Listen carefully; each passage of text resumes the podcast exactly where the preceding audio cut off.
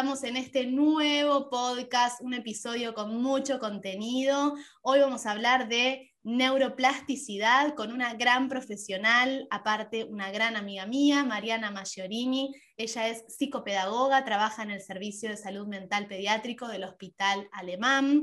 Aparte hace evaluaciones neuropsicológicas y tratamientos en personas con trastornos del desarrollo y dificultades específicas del aprendizaje. ¡Wow! Qué interesante, Maru, bienvenida, ¿estás por ahí? Hola, buen día, Sin, ¿cómo estás? Bueno, muchas gracias por la invitación. Me parece buenísimo que, discutamos hoy acá nosotras como amigas las cosas que nos interesan, pero también que todas las personas que te siguen se lleven algo de, estos intercambios y que cada uno lo, lo, aplique o lo tome para su vida de la mejor manera. Tal cual, 100%. Como saben, soy una gran, gran convencida de que hay que sumar equipo, hacer equipo, aprender todos de todos un poquito cada uno de lo que, de lo que sabe, de lo que más, eh, en lo que más se desarrolla. Así que el trabajo interdisciplinario me encanta. Bueno, Maru, vamos directo con los temas de hoy. Tengo mucha ansiedad, valga la redundancia, vos que trabajas tanto con ansiedad, eh, por escuchar, por aprender. Y ya que queremos aprender justamente, ¿qué es aprender? ¿Qué significa aprender? Bueno, una gran pregunta, porque para mí, a ver, el aprendizaje es, de esos conceptos que toman un montón de definiciones y que cada uno de nosotros en, su área lo puede desarrollar o pensar distinto.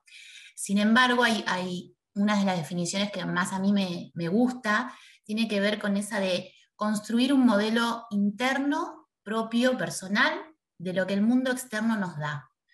Em, y, eso nos hace pensar al aprendizaje como un principio vital para nuestras vidas.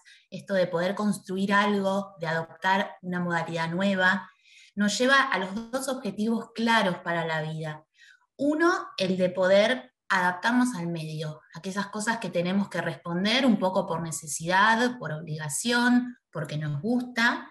Y la otra, la más personal, es poder plantearnos y orientarnos hacia nuestras metas, lo que nosotros llamamos, no sé, nuestros sueños.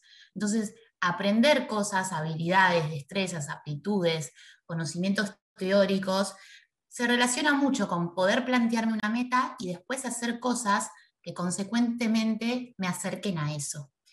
Eh, en esa medida me parece que, es re importante vincularlo con, con otro concepto que es la resiliencia. Y nuestro cerebro humano es totalmente resiliente en este sentido. Es capaz de sobreponerse muchas veces a muchas cosas, a muchos momentos, situaciones, gracias a la enorme capacidad de aprendizaje que tiene.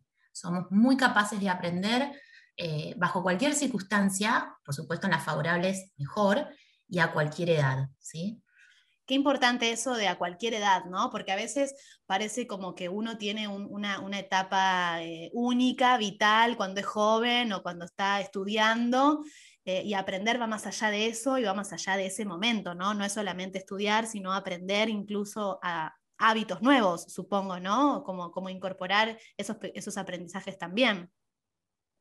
Sí, totalmente. A veces en el aprendizaje, y pasa mucho, eh, por ejemplo, en las consultas de mi profesión, uno concibe el aprendizaje como solamente lo más teórico o lo que es académico, no sé, en nivel inicial, primaria, secundario, la formación que cada uno hacemos después, pero también es importante saber que ese es el aprendizaje explícito, el que nosotros vamos, eh, nos sentamos y hay una relación de alumno-docente, llevamos un conocimiento y nos vamos pero el más importante es el aprendizaje que se denomina incidental, ese que pasa en lo cotidiano de nuestras vidas, el que está todo el tiempo, en el que sacamos herramientas, en el que decimos, esto lo hice así, no me funcionó, me conviene ir por esta manera, cuando aprendemos eh, a manejar, cuando aprendemos cosas de casa, cuando aprendemos cómo vincularnos con, un otro, con otra persona, eh, en los trabajos. Y ese aprendizaje eh, es inherente a cualquier etapa de nuestra vida no, no termina nunca y es por eso que es importante tener en cuenta esta capacidad infinita,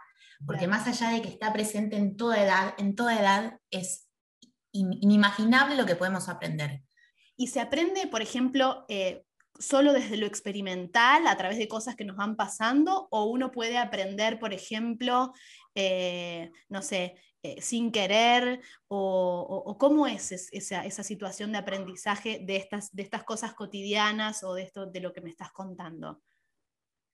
Bueno, por supuesto, el estar uno más consciente y más eh, centrado en eso que está pasando ayuda mucho, pero ese fenómeno de, de repetición o de encontrarse varias veces o en distintas oportunidades con un hecho o situaciones parecidas, hace que uno siempre saque como algo residual, ¿no? Aprendizajes más fuertes o detalles que vamos formando.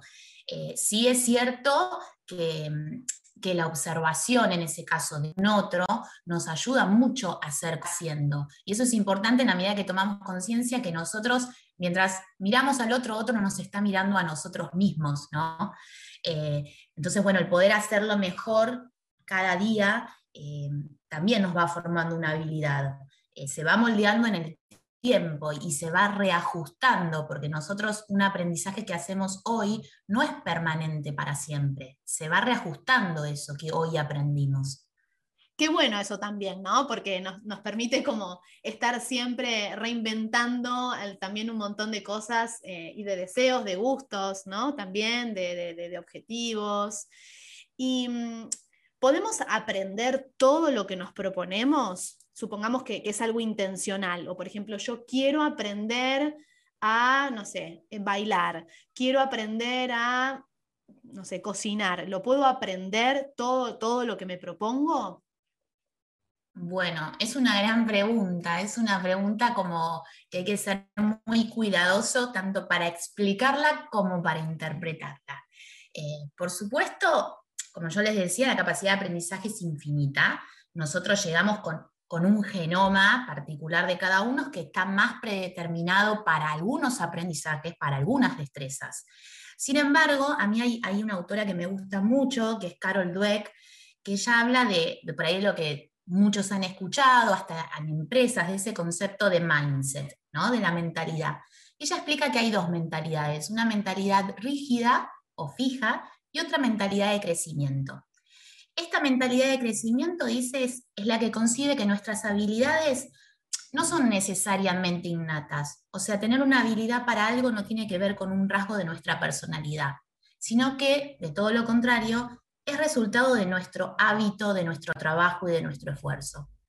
Por supuesto, necesitamos de estas condiciones, necesitamos de, estimular, de estimularnos, necesitamos de que alguien nos instruya también, de tener estrategias, eh, ayudas externas y la experiencia, como decíamos.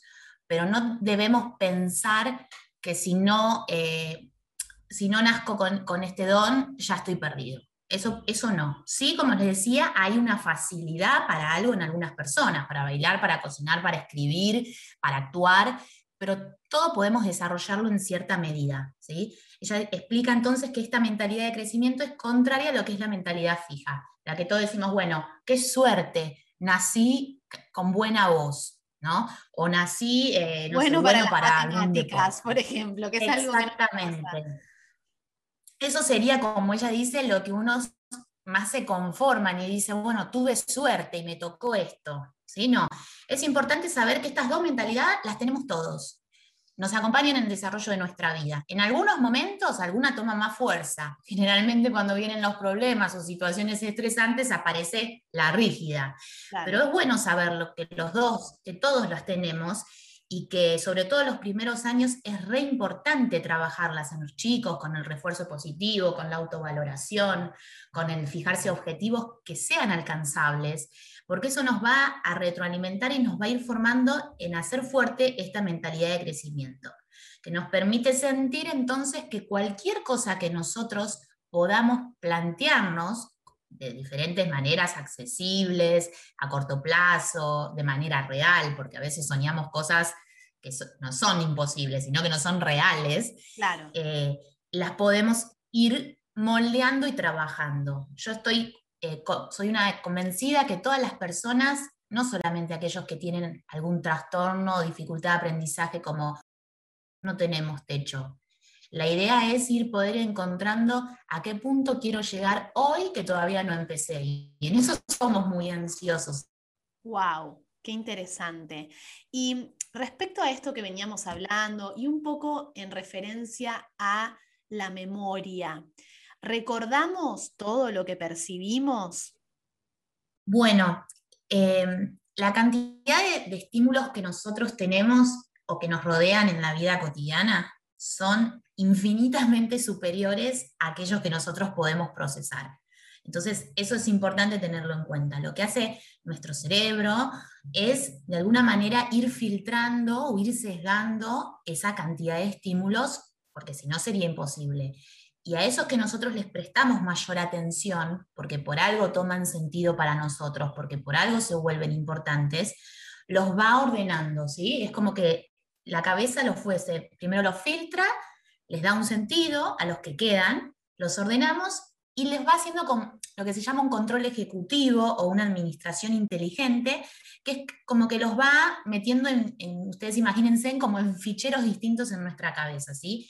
Y luego, en el repasar de lo cotidiano, esto de, que decíamos que a veces vuelven a presentarse en otra situación, los mismos estímulos y otra vez y otra vez, se van almacenando de a poquito y, nosotros decimos en nuestro lenguaje es como que se mudan a distintas zonas de nuestra memoria. Eso hace que sea posible el recuerdo para nosotros.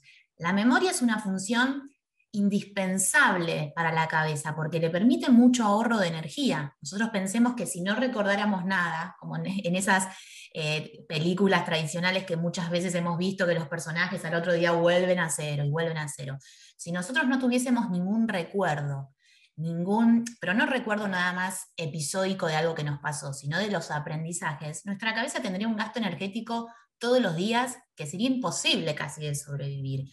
Entonces, esos almacenamientos que se hacen se evocan luego con una rapidez que nosotros ni nos damos cuenta para permitirnos desarrollar nuevas destrezas o aprender nuevas cosas. Y, en esto, algo que, que me parece re importante destacar es el sueño la importancia que tiene el buen descanso para nuestro aprendizaje. ¿sí? A veces por ahí, justo ahora que estamos compartiendo el espacio entre nosotras, está como muy vinculado a lo que es el, eh, no sé, o el deporte o, el sentirme bien, y, y, en lo que tiene que ver con lo más mental o cognitivo, también el sueño es fundamental, el verdadero descanso. Claro, que no es lo mismo dormir que descansar, ¿no? El verdadero descanso es, resetea un poco también eh, todo, todo el cerebro, ¿no?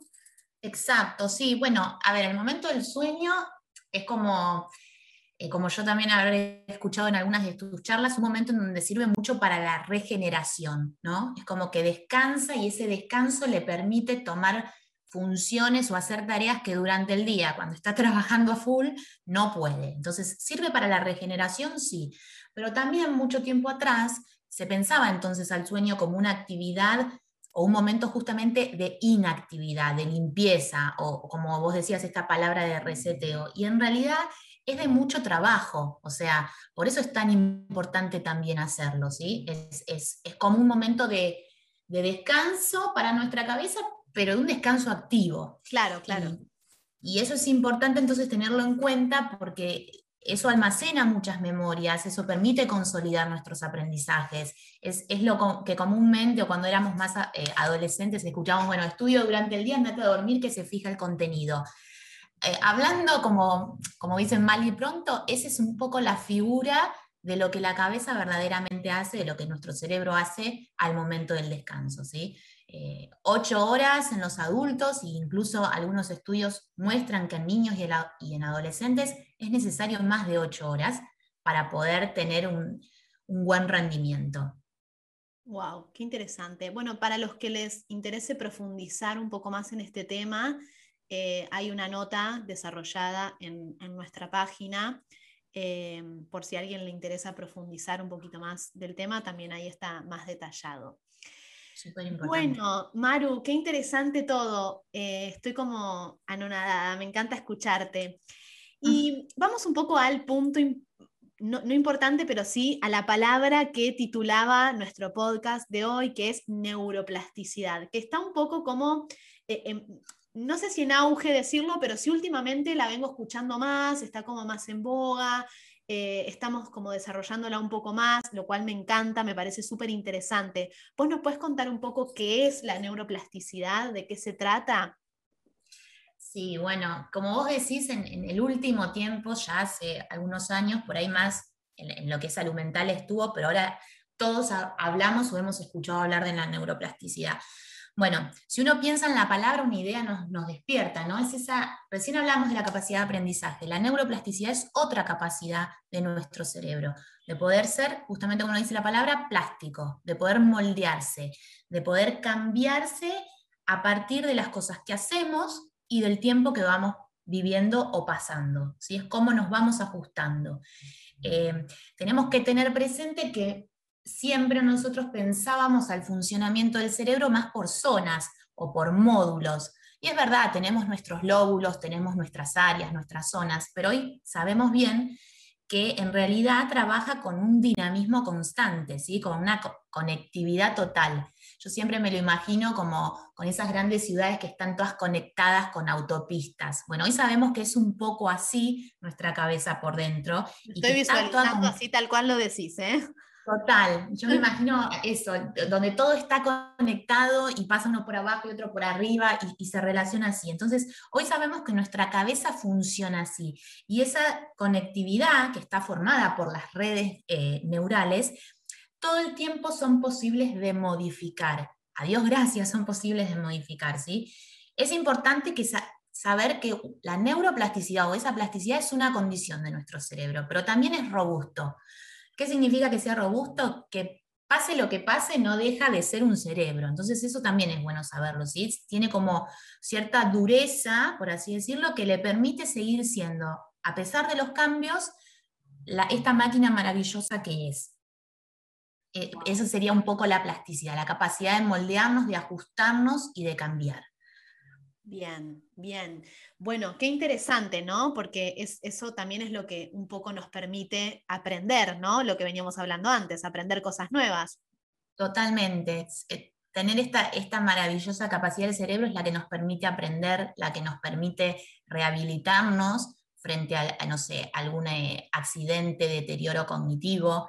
En el caso de todos los lo que trabajamos en educación o salud mental es el eje o la fundamentación de nuestros tratamientos.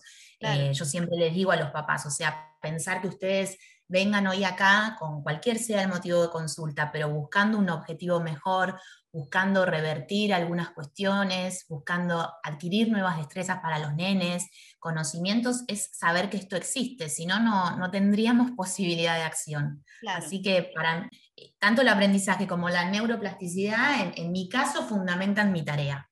Claro. Bueno, y respecto un poco a, esto que nos acabas de contar, em, hay un gran mito que es que las neuronas no se reproducen, no se desarrollan, como que nacemos con una cantidad de neuronas y con los años van muriendo y, como que ya está, no, no, no se regeneran. Es un mito y bueno, me gustaría que nos cuentes un poco de eso y cómo justamente cómo se va modificando con el paso de, los años esto de la neuroplasticidad en relación al, mito este que, acabamos de nombrar. Claro, bueno, sí, por mucho tiempo eh, pensamos esto, se pensaba esto, de que la neuroplasticidad tenía su, mayor fuerza cuando nacemos, por ahí ha estado la adolescencia y que ya entrada la adultez o, o la, tercera edad avanzada, la vejez, incluso frente a deterioros grandes cognitivos, no había posibilidad de acción. Hoy sabemos que eso no es así, que siempre está presente, que obviamente se va modificando con el tiempo.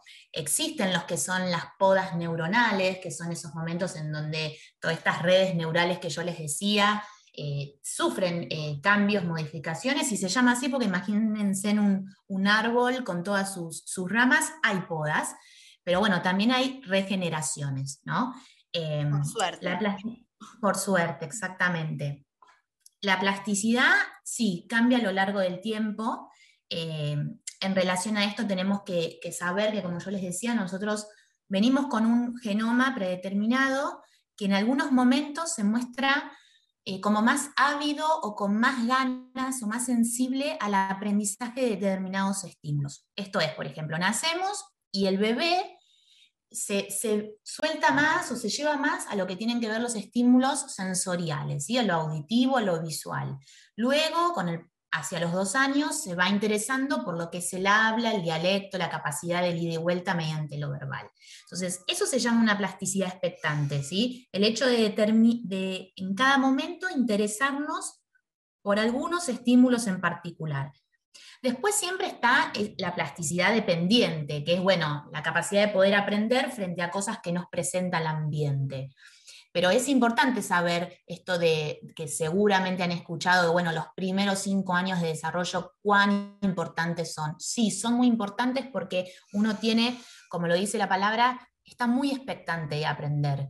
Eh, muchas cosas son importantes en ese momento adquirir, porque estamos en un periodo sensible, en un periodo crítico, en donde después se puede revertir, pero son cosas fundamentales y aprendizajes que generalmente tienden a ser, cuando uno los, los adopta, eh, permanentes en el desarrollo.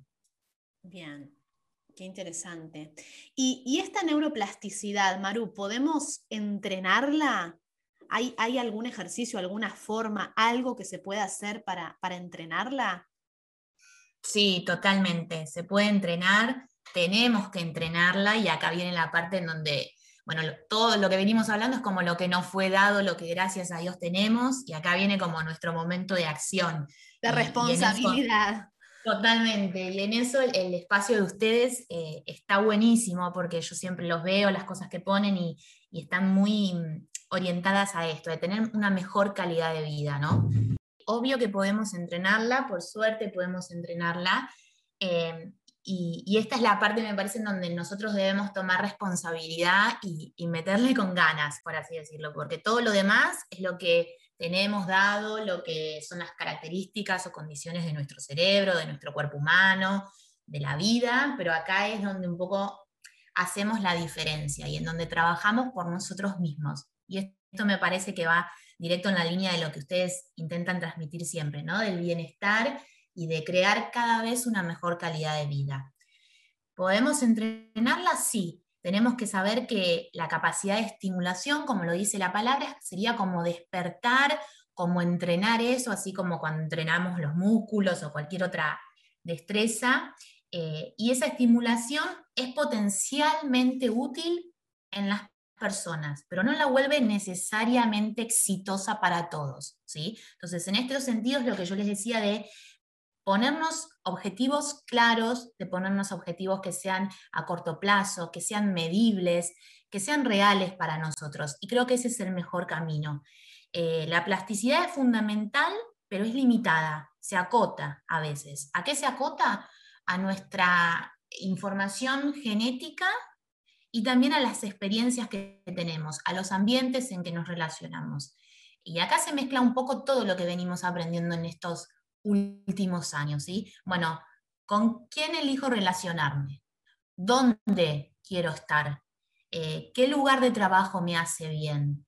¿Qué tipo de alimentación elijo yo también? ¿no? Todas esas cosas que, por ahí las vemos como separadas y como de, de áreas, de trabajos tan distintos, en realidad todo converge en lo mismo, en la capacidad de elección que uno tiene para trabajar por uno mismo. Wow.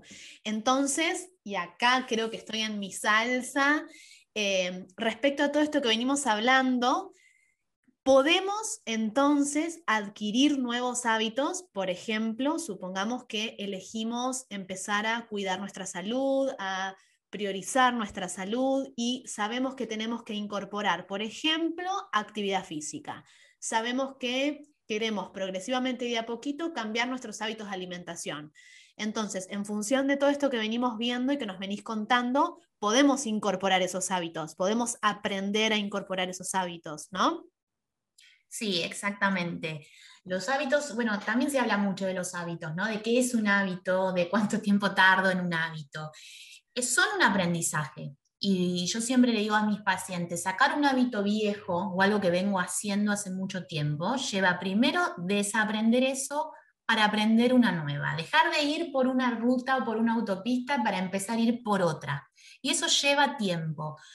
Pero las últimas investigaciones ya de varios años muestran que ese factor tiempo en el que se cayó tanta importancia en la conformación de los hábitos no es la variable más importante. Eh, no sé, por ahí muchas veces escucharon esto de los 21 días para formar un hábito. Yo creo que si fuese tan fácil contar y dejar pasar 21 días, estaríamos todos llenos de hábitos saludables, con un poco de ah. voluntad. Y no es tan así. Eh, de hecho, bueno, en, los estudios eh, es muy importante leerlos o verlos. Hay muchos también que pueden ser visuales, no solamente de lectura. Eh, explican que hay gente que es verdad, sí, tarda 21 días, pero otros llegan a tardar hasta 200 días en la conformación de un hábito. Y hoy sabemos que lo, lo, estadístico, lo más general que ellos que hablan los autores es alrededor de dos meses. De 60 o 66 días sería lo, lo, que a todos más o menos tardamos en conformar un hábito, ¿sí? Pero como les decía, más allá del factor ese de tiempo, eh, el factor recompensa, eso es lo que necesita nuestro cerebro como para perpetuar una actividad, para continuarla con voluntad, para mantener activadas ciertas redes de nuestra cabeza que nos digan, estoy yendo por buen camino y entonces me interesa y me hace sentir bien estar hoy acá. Eso es lo importante en un hábito, ¿sí? Identificar primero la meta clara. ¿Qué quiero? Y muchos dicen, bueno, es importante escribirla, porque a veces cuando uno la piensa, cree que la tiene clara, pero no, la escribo, la converso, la planifico. Ese sería el primer, el primer paso. El segundo sería conectarme con las emociones positivas que ese nuevo hábito me da a mí. Me tranquiliza, me hace sentir que me cuido, me hace verme bien, me hace sentirme mejor. Y lo último, esto que yo les decía, de la recompensa. Cuando voy teniendo esos pequeños logros, decir, ay, qué lindo que se siente. Creo que todos pasamos eh, esos momentos y, es emocionante hasta incluso cuando uno empieza a ver los cambios. ¿sí? Eh, por ahí el que más tenemos identificado y en, nuestro tipo de sociedad tan estética es el del peso, ¿no? El del cuidado de, bueno, bajo, subo de peso, las dietas. Lo que pasa es que por ahí es el más medible, el más tangible, ¿no? Pero, pero no es el único. No, para nada. Y esto que vos decís, el más medible y tangible. Bueno, así tiene que ser. Y tenemos que buscar que cualquiera sea el objetivo que nosotros tengamos, sea medible y tangible. Para eso armemos nuestra propia escala de decir, bueno, ¿cómo me voy a dar cuenta yo que estoy avanzando? ¿Cómo lo voy a medir? Y me fijo, eh, no sé, variables que me hagan darme cuenta que di un paso y que estoy más adelante. Y esa tabla va a ser la que luego nosotros miremos eh, para corroborar este verdadero crecimiento. No tiene que ser solamente subirme una balanza, ¿no? Eh, no sé, yo pienso en el deporte, bueno, corro un poquito más, me siento mejor, hacer como como una autoevaluación de cómo me siento constantemente. Me encantó, me encantó. Y qué interesante porque eh, a uno también desde este lugar le dan más ganas de seguir promoviendo, de seguir eh, generando, em, dando información, enseñando, educando, para que después la gente pueda elegir y pueda ponerse sus pequeños, eh, sus pequeñas metas, así como decís, medibles, tangibles, siempre en pos de una buena salud y una buena calidad de vida, que a la larga es nuestro objetivo hoy de, intentar transmitir. Así que me encantó este último ítem a desarrollar, me encantó. Maru, quería, sí, sí, no, que para ir cerrando, quería vos desde tu lugar, ¿qué tip nos podés dar? ¿Qué consejo? ¿Qué, qué mensaje querés dejarnos hoy para, para, cerrar esta charla? Sí, quería agregarte por ahí, más allá de esto de, los hábitos, qué cosas eh, son re importantes que, que, aunamos como para, para pensar desde por ahí de la gente que mayormente te sigue a vos, de esto del deporte, de la actividad física, cómo me echarlo con esto de de, bueno, de aprender, de crecer y de sentirnos mejor por ahí de algo que nosotros no vemos tan, o la gente no ve tan vinculada con, con el cuerpo, porque dice, bueno, separa cuerpo, mente o cuerpo, cognición, ¿no? Em, todos los últimos estudios muestran que el ejercicio físico y la alimentación sana son variables fundamentales y básicas para un buen desarrollo de aprendizaje. Incluso en mi campo de trabajo, estas dificultades específicas de aprendizaje, alteraciones del neurodesarrollo, muestran un cambio totalmente favorecedor cuando a los chicos, obviamente más allá de los tratamientos que, pertinentes, se les hacen cambios en, lo que su actividad física y su alimentación, su nutrición. Ellos dicen su nutrición tomando dentro de la nutrición lo que comemos y también la capacidad de esparcimiento, de vida al aire libre, de contacto con la naturaleza, de estar en, lo que nosotros decimos, bueno, tomar un poquito de sol. ¿sí? Esas son cuestiones básicas y me parece re importante reforzarlas, que generalmente las decimos siempre, pero que hoy muestran una vez más en otro campo de trabajo, como puede ser el mío, que están íntimamente relacionadas.